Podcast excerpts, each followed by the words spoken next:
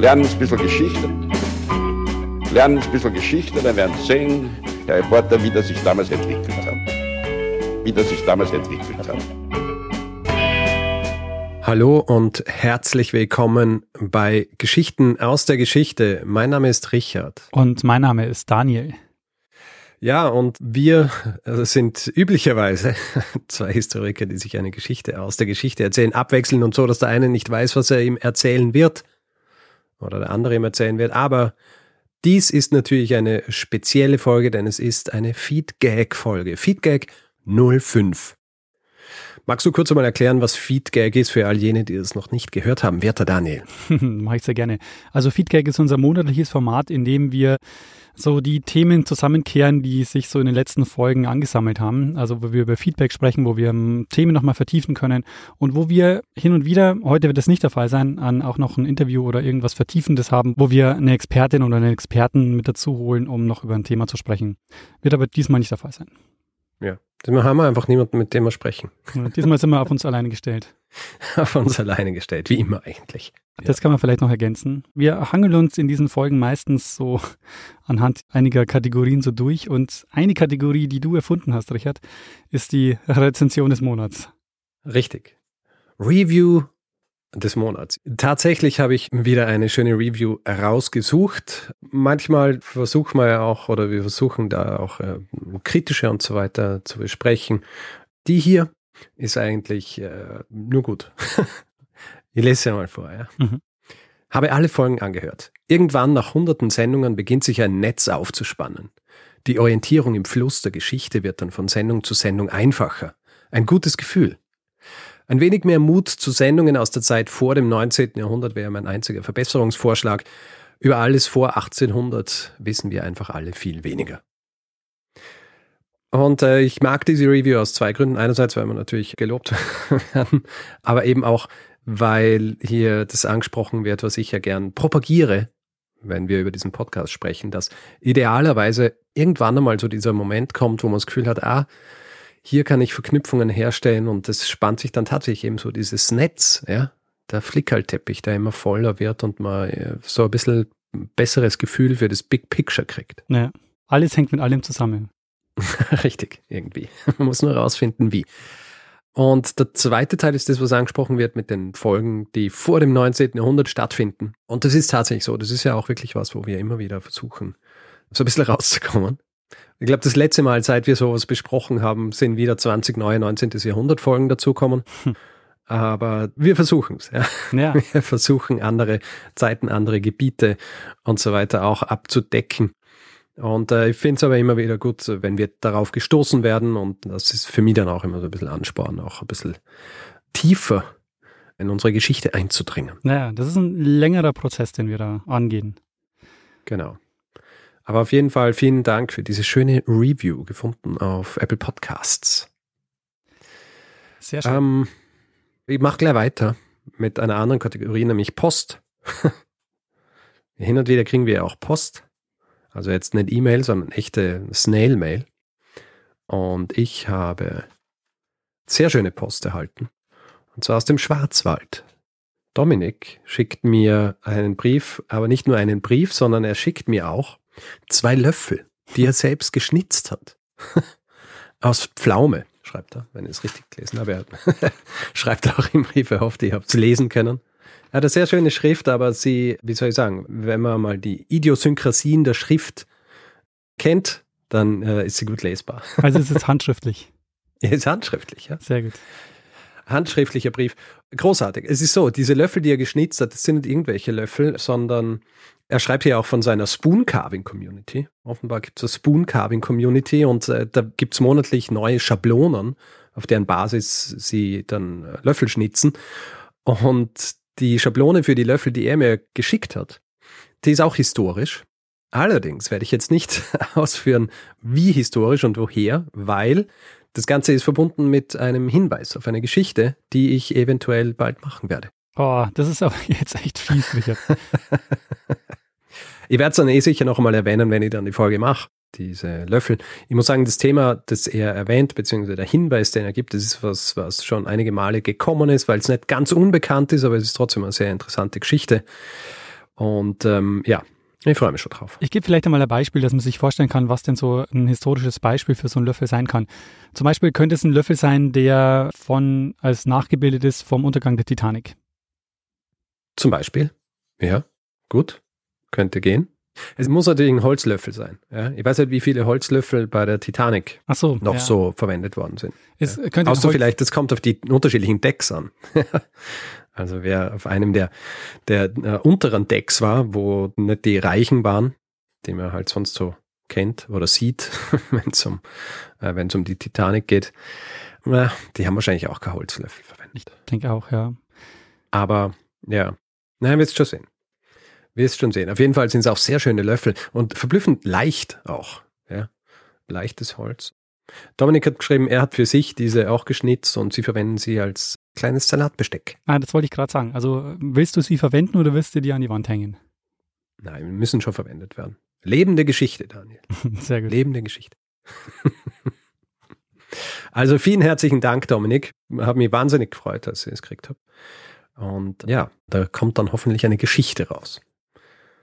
Gut, das war's mit Post äh, diesen Monat. Daniel, in diesem Fall würde ich sagen, gehen wir jetzt einmal ein auf Feedback, das wir erhalten haben zu Folgen, die wir in den äh, letzten Wochen gemacht haben.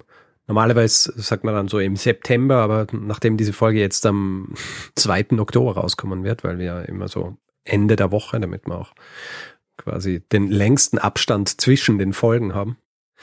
Wir, wir haben Feedback erhalten zu Folgen. Ein Feedback, das zu einer Folge gekommen ist, das ich gekriegt habe, und das war aber eine Folge, die du gemacht hast, ist von unserem alten Bekannten und Freund des Podcasts, Thomas Harbig. Ah, sehr schön. Mit dem wir auch schon mal eine Folge gemacht haben. Richtig, mit dem haben wir schon diese Live-Action-Folge durch Wien gemacht. Kriegen wir hin und wieder noch immer Mails von Leuten, die sagen, dass sie Wien besucht haben und das nachgegangen sind. und da muss man auch dazu sagen, das ist no mean feat, wie man so schön sagt, weil teilweise ist Tom bei dieser Tour ja auch mit Absicht nicht sehr spezifisch, weil er nicht will, dass alle Leute durch diese Durchhäuser gehen, zum Beispiel. Aber die meisten Leute, die uns schreiben, haben gesagt, dass nach ein bisschen Suchen haben sie auch das Durchhaus gefunden. Hm. Jedenfalls, äh, Tom schreibt mir auf Twitter in Bezug auf die Alpinismus-Folge, dass zwar nicht der erste Alpenverein in äh, Wien gegründet wurde, so wie ich es vermutet habe in der Folge, als du mich gefragt hast, Mhm. aber die erste Bergrettung. Hm, sehr gut. Er verweist auf einen Tweet. Äh, Tom machte auf Twitter die Wien Facts oder Wien Fakten. Und dort hat er schon, ich glaube, es sind schon tausende Tweets zu Wien veröffentlicht und er verweist eben auf einen Tweet und dort steht, das 1896 in Wien gegründete Alpine Rettungskomitee Wien gilt als der weltweit erste organisierte Bergrettungsdienst. Das ist interessant, ne, weil man würde erwarten, dass es irgendwo, weiß ich nicht, in Tirol oder so ist, irgendwo, wo halt äh, viele Berge sind. Hm. Naja, ich glaube, das ist halt auch wieder sowas, das halt gegründet wird in Wien, aber die tatsächlichen Leute, die es durchführen, die sind dann in Tirol zum Beispiel. Also ist ja auch damals so gewesen, als du mich gefragt hast, wo der erste Alpenverein gegründet worden ist. Ich habe irgendwo im Hinterkopf gehabt, weil ich wohne in der Nähe einer Straße, die heißt Simonigasse. Aha. Und manchmal, wenn ich dort vorbeifahre, sehe ich diese Plaketten, die ja angebracht sind, die erklären, warum was wie heißt. Und Simoni war ein, ich glaube, ein Geologe und äh, Geograf und eben auch ein Mitbegründer des Wiener Alpenvereins, beziehungsweise des österreichischen Alpenvereins. Mhm. Und das war nämlich nicht viel später als die Zeit, die du beschrieben hast in deiner Folge. Mhm. Deswegen war mir das irgendwie so im Hinterkopf, dass eventuell Wien da auch früh dran war. War früh dran, aber es war, glaube ich, nur der zweite Alpenverein Europas. Na gut, Feedback zum Alpinismus.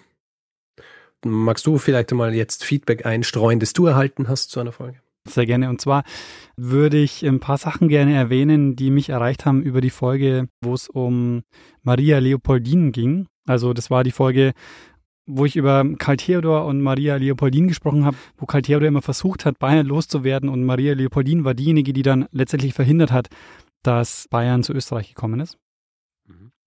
Und ähm, wir haben mehrfach das Feedback bekommen, unter anderem von Lisa, dass es zwei Orte gibt in München, die heute noch an den Karl Theodor erinnern. Karl Theodor war natürlich in der Stadt ja überhaupt nicht beliebt, weil er wollte ja im Grunde Bayern wieder loswerden. Und zwar gibt es äh, den englischen Garten, den hat er anlegen lassen. Mhm. Und der hieß auch lange Zeit Theodors Park. Aber der Name englischer Garten hat sich dann letztendlich durchgesetzt. Hm. Und äh, den hat er im Jahre 1792 äh, ist er eröffnet worden als Bürgerpark. Und das war ja auch typisch, dass es so große Gartenanlagen gab, aber die waren halt für den Hof vorbehalten und nicht für die Bürgerinnen und Bürger. Und der englische Garten war einer der ersten, der dann eben auch geöffnet wurde für die Bevölkerung. Mhm. Nein, es ist ja wirklich auch so die Zeit gewesen, als es, also weil die so Gärten und auch Zoos und so weiter hat es ja eben von Menagerien und, und all solchen Dingen ergeben, aber nichts, was irgendwie so für die Öffentlichkeit. Und ich glaube, in der Zeit eben Ende des 18. Jahrhunderts eigentlich, Anfang des 19., da öffnet sich das ja europaweit. Genau, ja.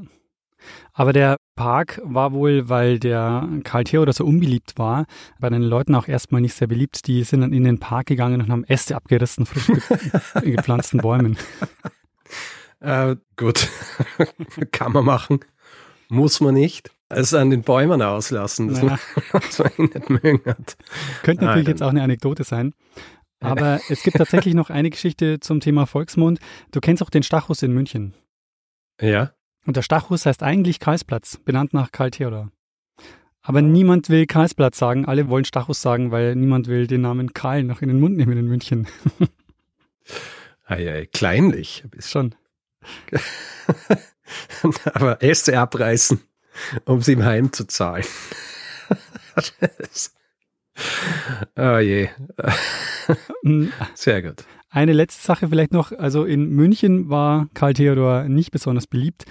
Anders war das in Mannheim, wo er also als großer Mäzen aufgetreten ist und für Wissenschaft und Kultur eine sehr wichtige Figur war. Und Christoph hat mir geschrieben, dass er in dem Ort, wo er aufgewachsen ist, in Schwetzingen, da gibt's, das war der, die Sommerresidenz von Karl Theodor. Und dort auf dem Schlossplatz gibt's eine Statue. Und der Künstler hat zu dieser Statue ein kleines Spottgedicht dazugegeben. Und er hat es nie verstanden, aber jetzt weiß er, um was es geht in diesem Spottgedicht. Ich lese es mal vor. Es heißt, O lieber Herr und Heiland, was schickst du uns aus Mailand, so eine schöne Frau, für diese alte Sau? ja, das, äh, was Spottgedichte angeht, äh, recht konzise und gut verständlich. Wenn man die Folge kennt, weiß man, worauf sich das bezieht. Hm. Genau. Also vielen Dank dafür. Das war äh, mein Feedback zur Folge über Maria Leopoldin. Sehr gut. Dann mache ich gleich weiter mit einem Feedback zu meiner Folge über Duke Kahanamoku. Du erinnerst dich, quasi der Vater des modernen Surfsports. Mhm. Und wir haben einiges Feedback erhalten von Leuten, die irgendwie was schon mal gesehen haben über ihn oder irgendwie was mit ihm in Verbindung gebracht wird, aber es nicht wirklich in Verbindung bringen haben können mit ihm. Ja. Und erst ab diesem Moment, äh, als sie diese Folge gehört haben, so, ah, okay, der war das. Und beispielhaft dafür würde ich gern ein Mail vorlesen von Andrea, die uns schreibt. Und zwar schreibt sie, lieber Richard, lieber Dani, ich bin gerade mit meiner Tochter in Paris und habe gar nicht erwartet, mit einer eurer jüngsten Geschichten konfrontiert zu werden. Wir haben gerade in einem sehr netten Bistro im Stadtteil Marais gegessen in dem für das ansonsten recht schlichte Interieur ungewöhnlich opulente, bunte Blumengirlanden hängen. Ich sage gerade noch fast ein bisschen Aloha-Feeling zu meiner Tochter und während mein Blick durch den Raum schweift, sehe ich das Bild von Duke Kahanamoko in einer Ecke aufgestellt. In dem Moment begreife ich auch den Namen der Bar, nämlich Duke, und freue mich über die Puzzleteilchen, die sich in einem Rutsch zusammensetzen. Wäre mir ohne euch nie aufgefallen. Vielen Dank dafür. Äh, sehr cool. Andrea. Äh, sehr cool. Es ist auch wieder so dieser, das, was wir ja ganz am Anfang Bezug auf diese Review besprochen haben, dass hier sich Dinge einfach zusammenfügen. Sowas freut mich immer sehr. Voll. Und dass man plötzlich Dinge versteht und äh, anders einordnen kann, die einem vorher gar nicht aufgefallen wären oder äh, die man ganz anders wahrgenommen hätte. Das ist echt cool.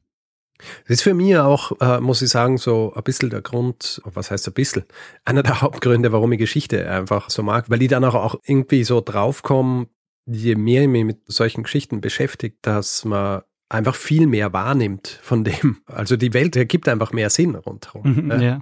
Weil ich den Simoni vorher angesprochen habe, ich habe den in erster Linie eben gekannt wegen dieser Plakette und wegen der Straße, aber jetzt kann ich das auch in einen viel besseren Kontext setzen, auch diese Zeit und äh, dass das eben kein Zufall war, dass die, dieser Alpenverein dann relativ kurz darauf gegründet worden ist und so weiter. Ja. Und solche Dinge, also es, man hat irgendwie das Gefühl, dass man mehr sieht. Ja, es ist wie wenn man so Geschichte zu lernen ist wie wenn man Brille anzieht. Ja? Und dann plötzlich äh, Dinge schärfer sieht. das hast du jetzt gerade überlegt, ne? Das ist sehr gut. Mhm. Willst du damit zitiert werden? Äh, warum nicht? Ja, es gibt doch immer diese Kalender. ein bisschen äh, Weisheit der Binse, muss ja. ich sagen. Ja, das ist jetzt nicht der große Wurf, was Bonbons und so weiter angeht. Also wenn jemand Kalendersprüche, so einen Kalenderspruchkalender macht, dann wäre es natürlich cool, wenn Richard jetzt zitiert werden würde mit diesem Zitat, Geschichte ist wie eine Brille aufsetzen. Oder Geschichte lernen ist wie eine Brille aufsetzen. Oh je, oh je. Wien 2022. Oh je, ja, damit werde ich nicht in die Geschichtsbücher eingehen, glaube ich. nee, wir würden für dich, glaube ich, ein Fake-Zitat machen, weil es ist so ein falsch zugeordnetes Zitat. Das, glaube ich, wäre mhm. cooler. Das mag ich am liebsten. Grundsätzlich kannst du ja auch, wenn irgendwas zitiert wird, ist die Chance 50-50, dass es falsch ist. Mhm, ja. Also ich meine, jetzt äh, Chance ist sowieso 50-50, weil es ist entweder falsch oder richtig. Aber du weißt, was ich meine. Ja, und es ist äh, so einfach zu debunken eigentlich. Und ich mache das manchmal, wenn Leute irgendwie auf Twitter mir irgendwie was, äh, irgendwie hat jemand einmal so ein Zitat in der Diskussion. Weil eh schön mit Bild und so weiter und dann mhm werden diesen Worten natürlich, äh, wird irgendwie Gewicht verliehen dadurch, dass es heißt, ja, das hat Tolstoy gesagt oder so. ja. Und wenn es dann anfängst zu recherchieren, dann kommt es halt drauf, ja, Tolstoy hat das nicht gesagt. Ja. ja. Und oft sind es dann eben auch so nicht sehr außergewöhnliche Dinge, die da behauptet werden, sondern halt oft auch eher so Unsinn. Dann denkst du auch, okay, sowas damit berühmt werden, als jemand wie Tolstoy, das ergibt keinen Sinn. Ja. ja. Man entwickelt auch so ein gewisses Gespür für so Bullshit. Also wir müssten für dich schon was finden, was mit Geschichte zu tun hat, ne? Also sowas wie Geschichte in meinem na. was? Geschichte in meinem Herzen. Ja, ich wollte irgendwas Emotionales, irgendwas Emotionales. Na gut, heben wir uns für die nächste Feedgag auf. Sehr ich würde sagen, Hausaufgabe ist, wir überlegen uns Kalendersprüche. Die posten wir dann alle auf Instagram. So jede Woche gibt es dann doch so einen Kalenderspruch mit so einem Bild, wo wir so nachdenklich gucken. Fantastisch. Vielleicht äh, können wir ja mal eine Geschichte, also Geschichte Kalender rausbringen. Oh, das ja. würde eigentlich Sinn ergeben, oder? Ja, sehr gut. Nachdem wir jetzt 300, äh, über 365 Folgen haben, können wir eigentlich jeden Tag abdecken.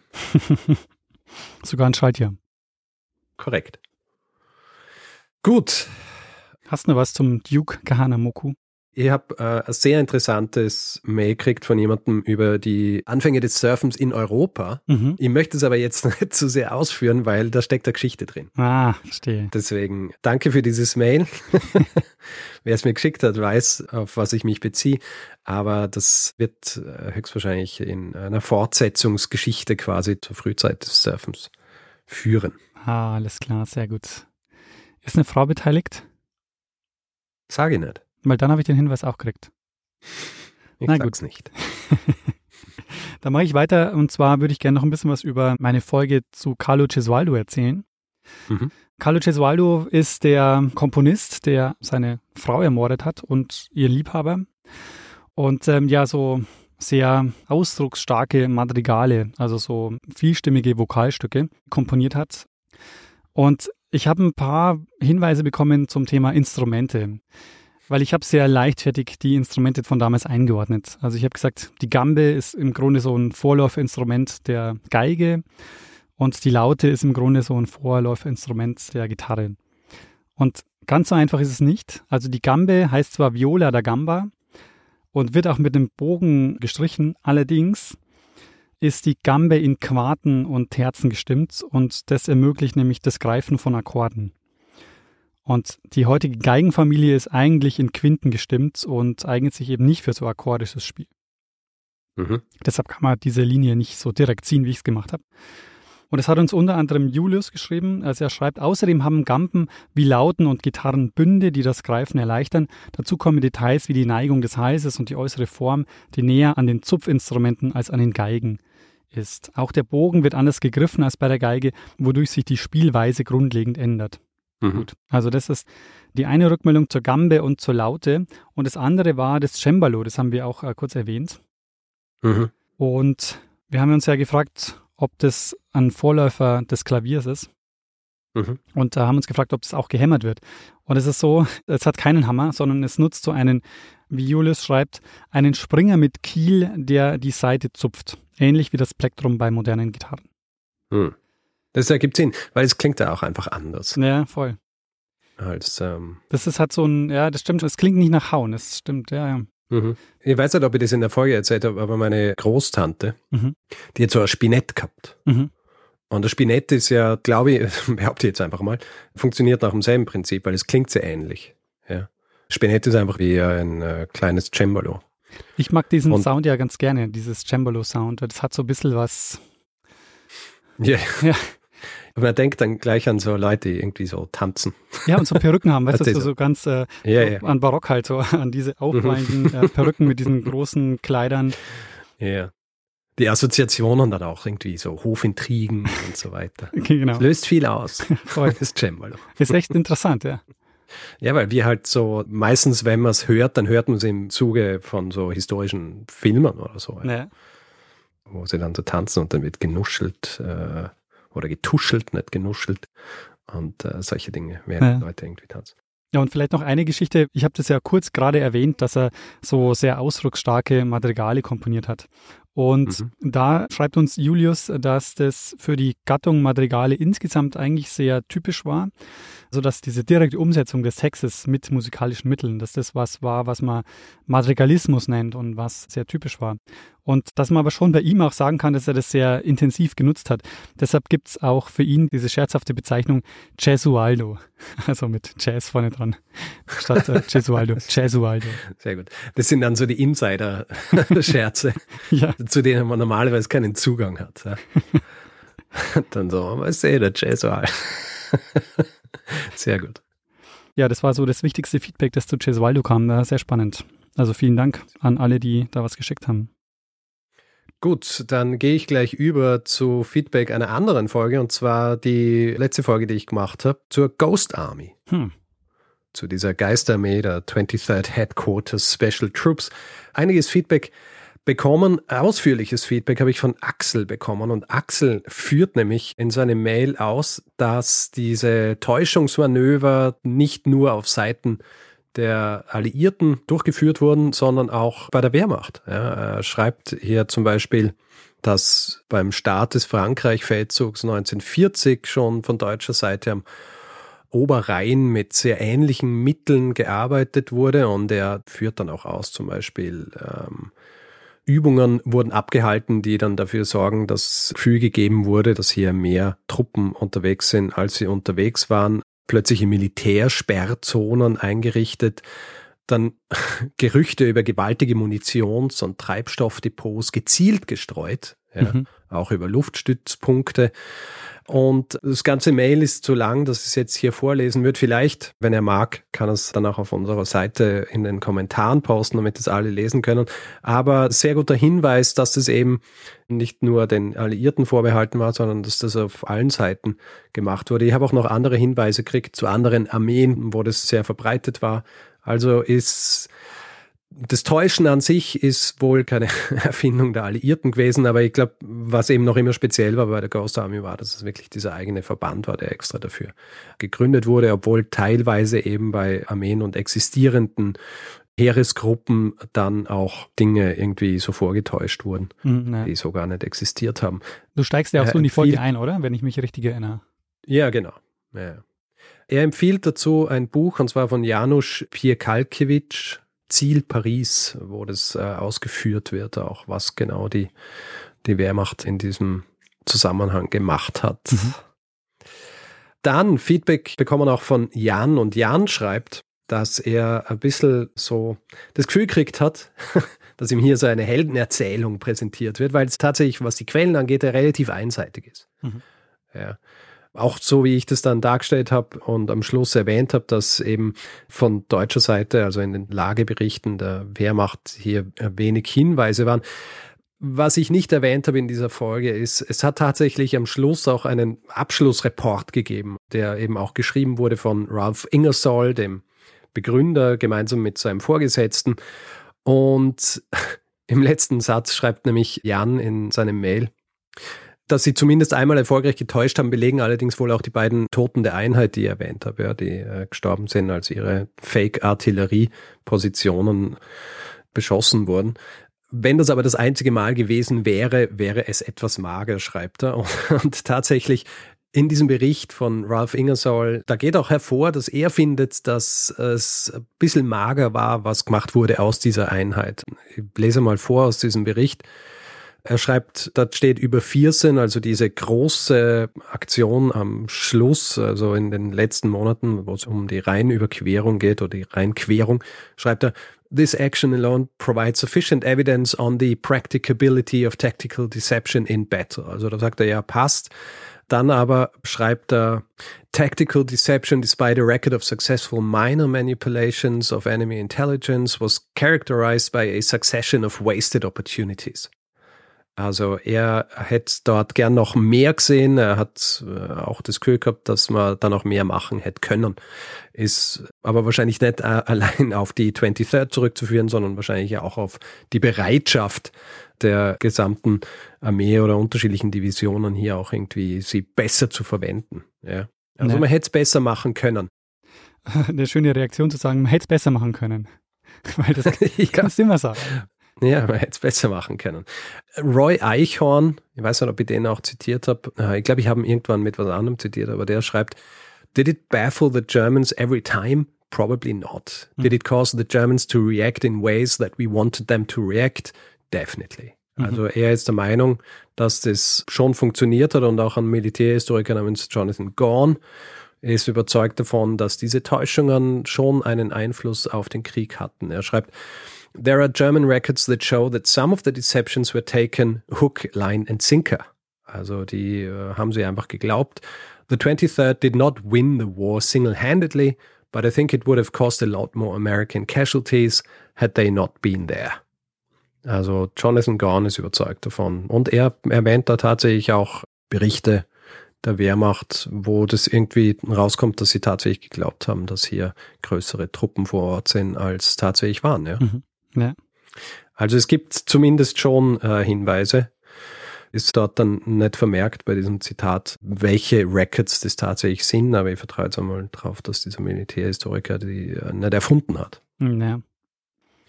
Und schließlich noch ein Feedback von Jesper, unser Haus- und Hoffotograf. Ah, lustig, okay. ja, äh, der uns fotografiert hat, als wir in Hamburg aufgetreten sind.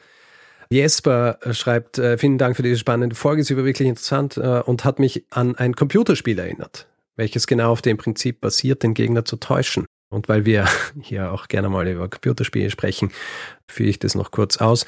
Zur Verfügung stehen verschiedene Listen wie Scheinflugfelder, Scheinbasen, Panzer, Flug- oder Infanterieattrappen, mit welchen man den Gegner in die Irre führen soll. Das Spiel heißt Ruse kam bereits 2010 raus und ist für mich eines der unterbewertetsten Echtzeit-Strategiespiele. Hm. Also kann man auch mal ausprobieren. Sehr Ruse, wenn man sich selber in äh, fühlen will wie die Mitglieder der 23rd hm. Headquarters Special Troops. Also wäre jetzt nichts für mich, ist jetzt kein Spiel, das ich spielen würde, aber wie läuft's mit der PlayStation 5, Richard? mit der PlayStation 5. Musst du jetzt hier ausplaudern, dass ich eine PlayStation wie du hast es auf Twitter ausgeplaudert. Das ist doch nicht, ähm, ja. das habe ich jetzt äh, nicht hier exklusiv. Äh, mit der läuft's gut. Ich spiele lauter historische Spiele. Na, nicht nur, aber auch. Sehr gut. Na, die ist, ähm, ist ganz gut. Gibt's Anno auf der Playstation? Anno, ich bin mir gar nicht sicher. Ich bin mir nicht sicher. Es gibt Civilization zum Beispiel, mhm. über das wir auch schon gesprochen haben. Und wir haben ja auch schon Charaktere in unserem Podcast besprochen, die in Civilization vorkommen. Oh ja. Ähm, das gibt's. Also, ja, na, ich bin zufrieden. Eine gute Investition, das Ganze. Sehr gut. Eine Sache vielleicht noch, die ich erwähnt habe. Ich habe ja gesagt, dass in Hamburg die Außeneister abgedeckt wurde, um die Alliierten zu täuschen bei den Bombenangriffen. Und wir haben so ein bisschen darüber spekuliert, warum sie das gemacht haben, weil sie ja offenbar ja nicht vorgaukeln konnten, dass es hier um eine andere Stadt handelt, weil ja schon klar war, das ist Hamburg. Aber dass es darum ging, dass sie ein Signal brauchten, wann sie die Bomben ausklinken müssen. Und die Außeneister war wohl so ein optisches Signal, wenn sie den Hafen bebomben wollten. Mhm. Und mhm. äh, deshalb äh, hat eben dieses Abdenken der Außeneister dafür gesorgt, dass eben dieses Signal nicht da war. Und das hat vermutlich dazu geführt, dass äh, bestimmte Teile der Stadt da nicht getroffen wurden. Hm. Gut, also es hat schon auch funktioniert. Ähm, das bin ich mir ehrlich gesagt nicht sicher. Also dazu haben wir zumindest kein Feedback bekommen. Ich weiß nicht, äh, ob es funktioniert hat oder nicht, aber es war hm. auf jeden Fall eines, glaube ich, der sehr charakteristisches und sehr bekanntes äh, ja, Täuschungsmanöver. Also, dass man da hier die ganze Alster abdeckt. Mhm. Und wohl auch, was ich gelesen habe, sehr aufwendig. Also man hat da wirklich auch so Holzbuden drauf gebaut und Hausattrappen drauf und so. Mhm. Ist auch wieder so schwierig zu sagen. Hat es funktioniert, weil du bräuchtest halt beide Seiten, ja, naja. die dazu was sagen. Jemand hat auf unserer Seite kommentiert, nämlich Georg. Der zitiert aus einem Buch und zwar ist es ein Ausstellungskatalog zu einer Ausstellung im Museum für Hamburgische Geschichte. Und da mhm. heißt es, der Erfolg der Alster-Tarnung blieb jedoch gering. Den Briten war die Tarnung bereits im Sommer 1941 bekannt, wie Fotos beweisen, die am 18. Juli in der englischen Presse abgedruckt wurden. Der aufwendigen Konstruktion war zudem keine lange Dauer beschieden. Während der Juli-Katastrophe 1943 stellte das trockene Holz ein hervorragendes Ziel für Brandbomben dar und so brannte die gesamte Tarnung in einer einzigen Nacht am 28. Juli 1943 ab. Mhm. Genau, also offenbar ähm, nicht erfolgreich. Aber mhm. noch als Ergänzung eben dazu, weil wir so ein bisschen gerätselt haben in der Folge, was denn eigentlich äh, der Sinn dieser Tarnung ist. Aber es ging um das um das optische Signal zum Ausklinken der Bomben. Mhm. Gut, zu der Ghost Army haben wir in diesem Fall nichts mehr. Hast du noch Feedback zu anderen Folgen? Können wir übergehen zum letzten Teil, zur letzten Kategorie. Oh ja, zur schönsten, Feedgags. zur schönsten Kategorie ja. des Podcasts. Ja, nämlich Podcast des Monats. Du, du, du, Wir haben noch immer keinen Jingle dafür. Nee, aber, aber jetzt aber fällt mir ein, es wäre cool, so ein Cembalo-Sound, oder? Oh ja. Ich habe ja einige, einige musisch sehr begabte Verwandte auch und Bekannte. Muss ich ja mal nachfragen, ob man vielleicht so einen kleinen Cembalo-Jingle machen kann. sehr gut. Ähm, ja, also Aldo Cembalo-Jingle. genau. Hast du einen Podcast des Monats dabei? Ich habe einen Podcast des Monats und äh, zwar dieser Podcast des Monats heißt Krealogen. Äh, ist ein, wie soll ich sagen, ein Portmanteau aus äh, Kreativität und Dialogen. Mhm. Und ähm, er wird beschrieben als ein interdisziplinärer Podcast zum Thema Kreativität und Innovation. Ist ein Interview-Podcast, ist ein österreichischer Interview-Podcast und ist sehr spannend, weil er sehr viele unterschiedliche Bereiche auch abdeckt. Er wird gemacht von Sarah Mang und mittlerweile in der zweiten Staffel und hat unterschiedlichste Gäste, zum Beispiel Dr. Ingrid Nikolai Leitner, die Juristin ist und erste Gleichbehandlungsanwältin Österreichs, war aber auch zum Beispiel über die Künstlerin Linde Waber. Und ist äh, einfach sehr spannend, weil es um kreative Prozesse geht und darum, äh, Neues zu schaffen, was hinderlich ist, was motiviert, und es gibt seit August 2022 auch ein äh, neues kleines Format, Podcast Krealogen Espresso. Das sind äh, Krealogen in kompakterer Form, eben in Espresso-Länge, fünf bis zehn Minuten, die irgendwie zwischen den üblichen Folgen hin und wieder kommen. Ah, wie oft kommt eine also, neue Folge? Es kommt immer am ersten des Monats eine neue Folge. Ah, ja. sehr schön. Äh, Juli und August war kreative Pause. Hm aber jetzt läuft's wieder. Ja, nie gehört von dem Podcast Krealogen. Krealogen. Äh, die letzte Folge, die veröffentlicht wurde, war mit Diane Grobe, der Leiterin des Fälschermuseums in Wien. Ah, cool. Ja. Fälscher. Also auf jeden Fall zu empfehlen. Hm. Krealogen, sehr cool. Ja, gute Idee. Gibt es natürlich überall, wo es Podcasts gibt, gell? Und sogar auch auf YouTube. Den Satz muss man immer dazu sagen. Überall dort, wo ja. es Podcasts gibt. Richtig. Hast du auch einen Podcast des Monats mitgebracht? Ähm, ja, das habe ich. Und zwar, Richard, was sagt dir Dr. Ruja Ignatova? Dr. Ruja Ignatova. Ich glaube nichts. Sie behauptet, dass sie eine revolutionäre oder sie hat behauptet, dass sie eine revolutionäre Kryptowährung erfunden hat. Ah, ja, ja, ja, okay, gut, jetzt weiß ich, kenne ich, habe ich sogar angehört.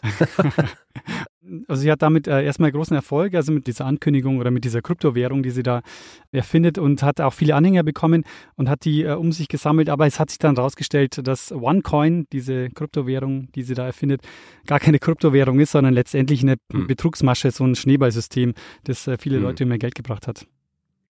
Ja. Und sie ist promovierte Juristin und im Grunde für das alles verantwortlich. Und diese Dr. Ruja Ignatova ist seit einigen Jahren verschwunden.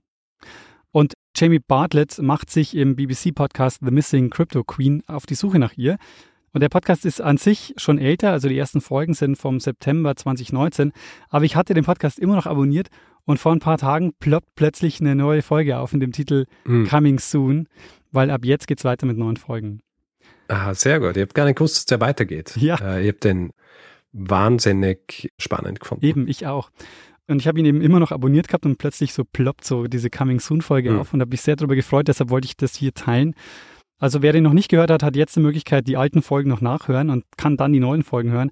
Und wer die alten Folgen schon kennt, der kann sich jetzt auf neue freuen. Sehr gut. Es ist ja nämlich deswegen auch so spannend, weil der geht ja auch überall hin. Ja, oh ja. Also der reist in ganz Europa rum. Ja. Auf der Suche nach der Crypto Queen irgendwo war er mal auf einer Party oder so, wo dann auch so ein paar zwielichtige Menschen waren. Ja, ja, was dann teilweise, ich meine, wer weiß, wie sehr sie es aufgebauscht haben, aber da kann man ja ganz schön tricksen. Aber es wirkt dann teilweise schon so, als wäre er in ein bisschen brenzligen Situationen. Oh ja, genau. Sehr gut. Also packen wir ja, natürlich auch in die Show Notes. The Missing Crypto Queen. The Missing Crypto Queen. Sehr gut. In diesem Fall bedanken wir uns fürs Zuhören dieser Feedgag-Folge und geben wie immer einem das letzte Wort, der es immer hat. Bruno Kreisky. Lernen ein bisschen Geschichte. Lernen ein bisschen Geschichte, dann werden Sie sehen, Herr Reporter, wie das sich damals entwickelt hat. Wie das sich damals entwickelt hat. Das war laut. Entschuldigung. Ach, Entschuldigung. ich habe kein Trommelfell mehr. Es wurde mir leider so. durch diesen Einspieler zerstört. Wir probieren es nochmal.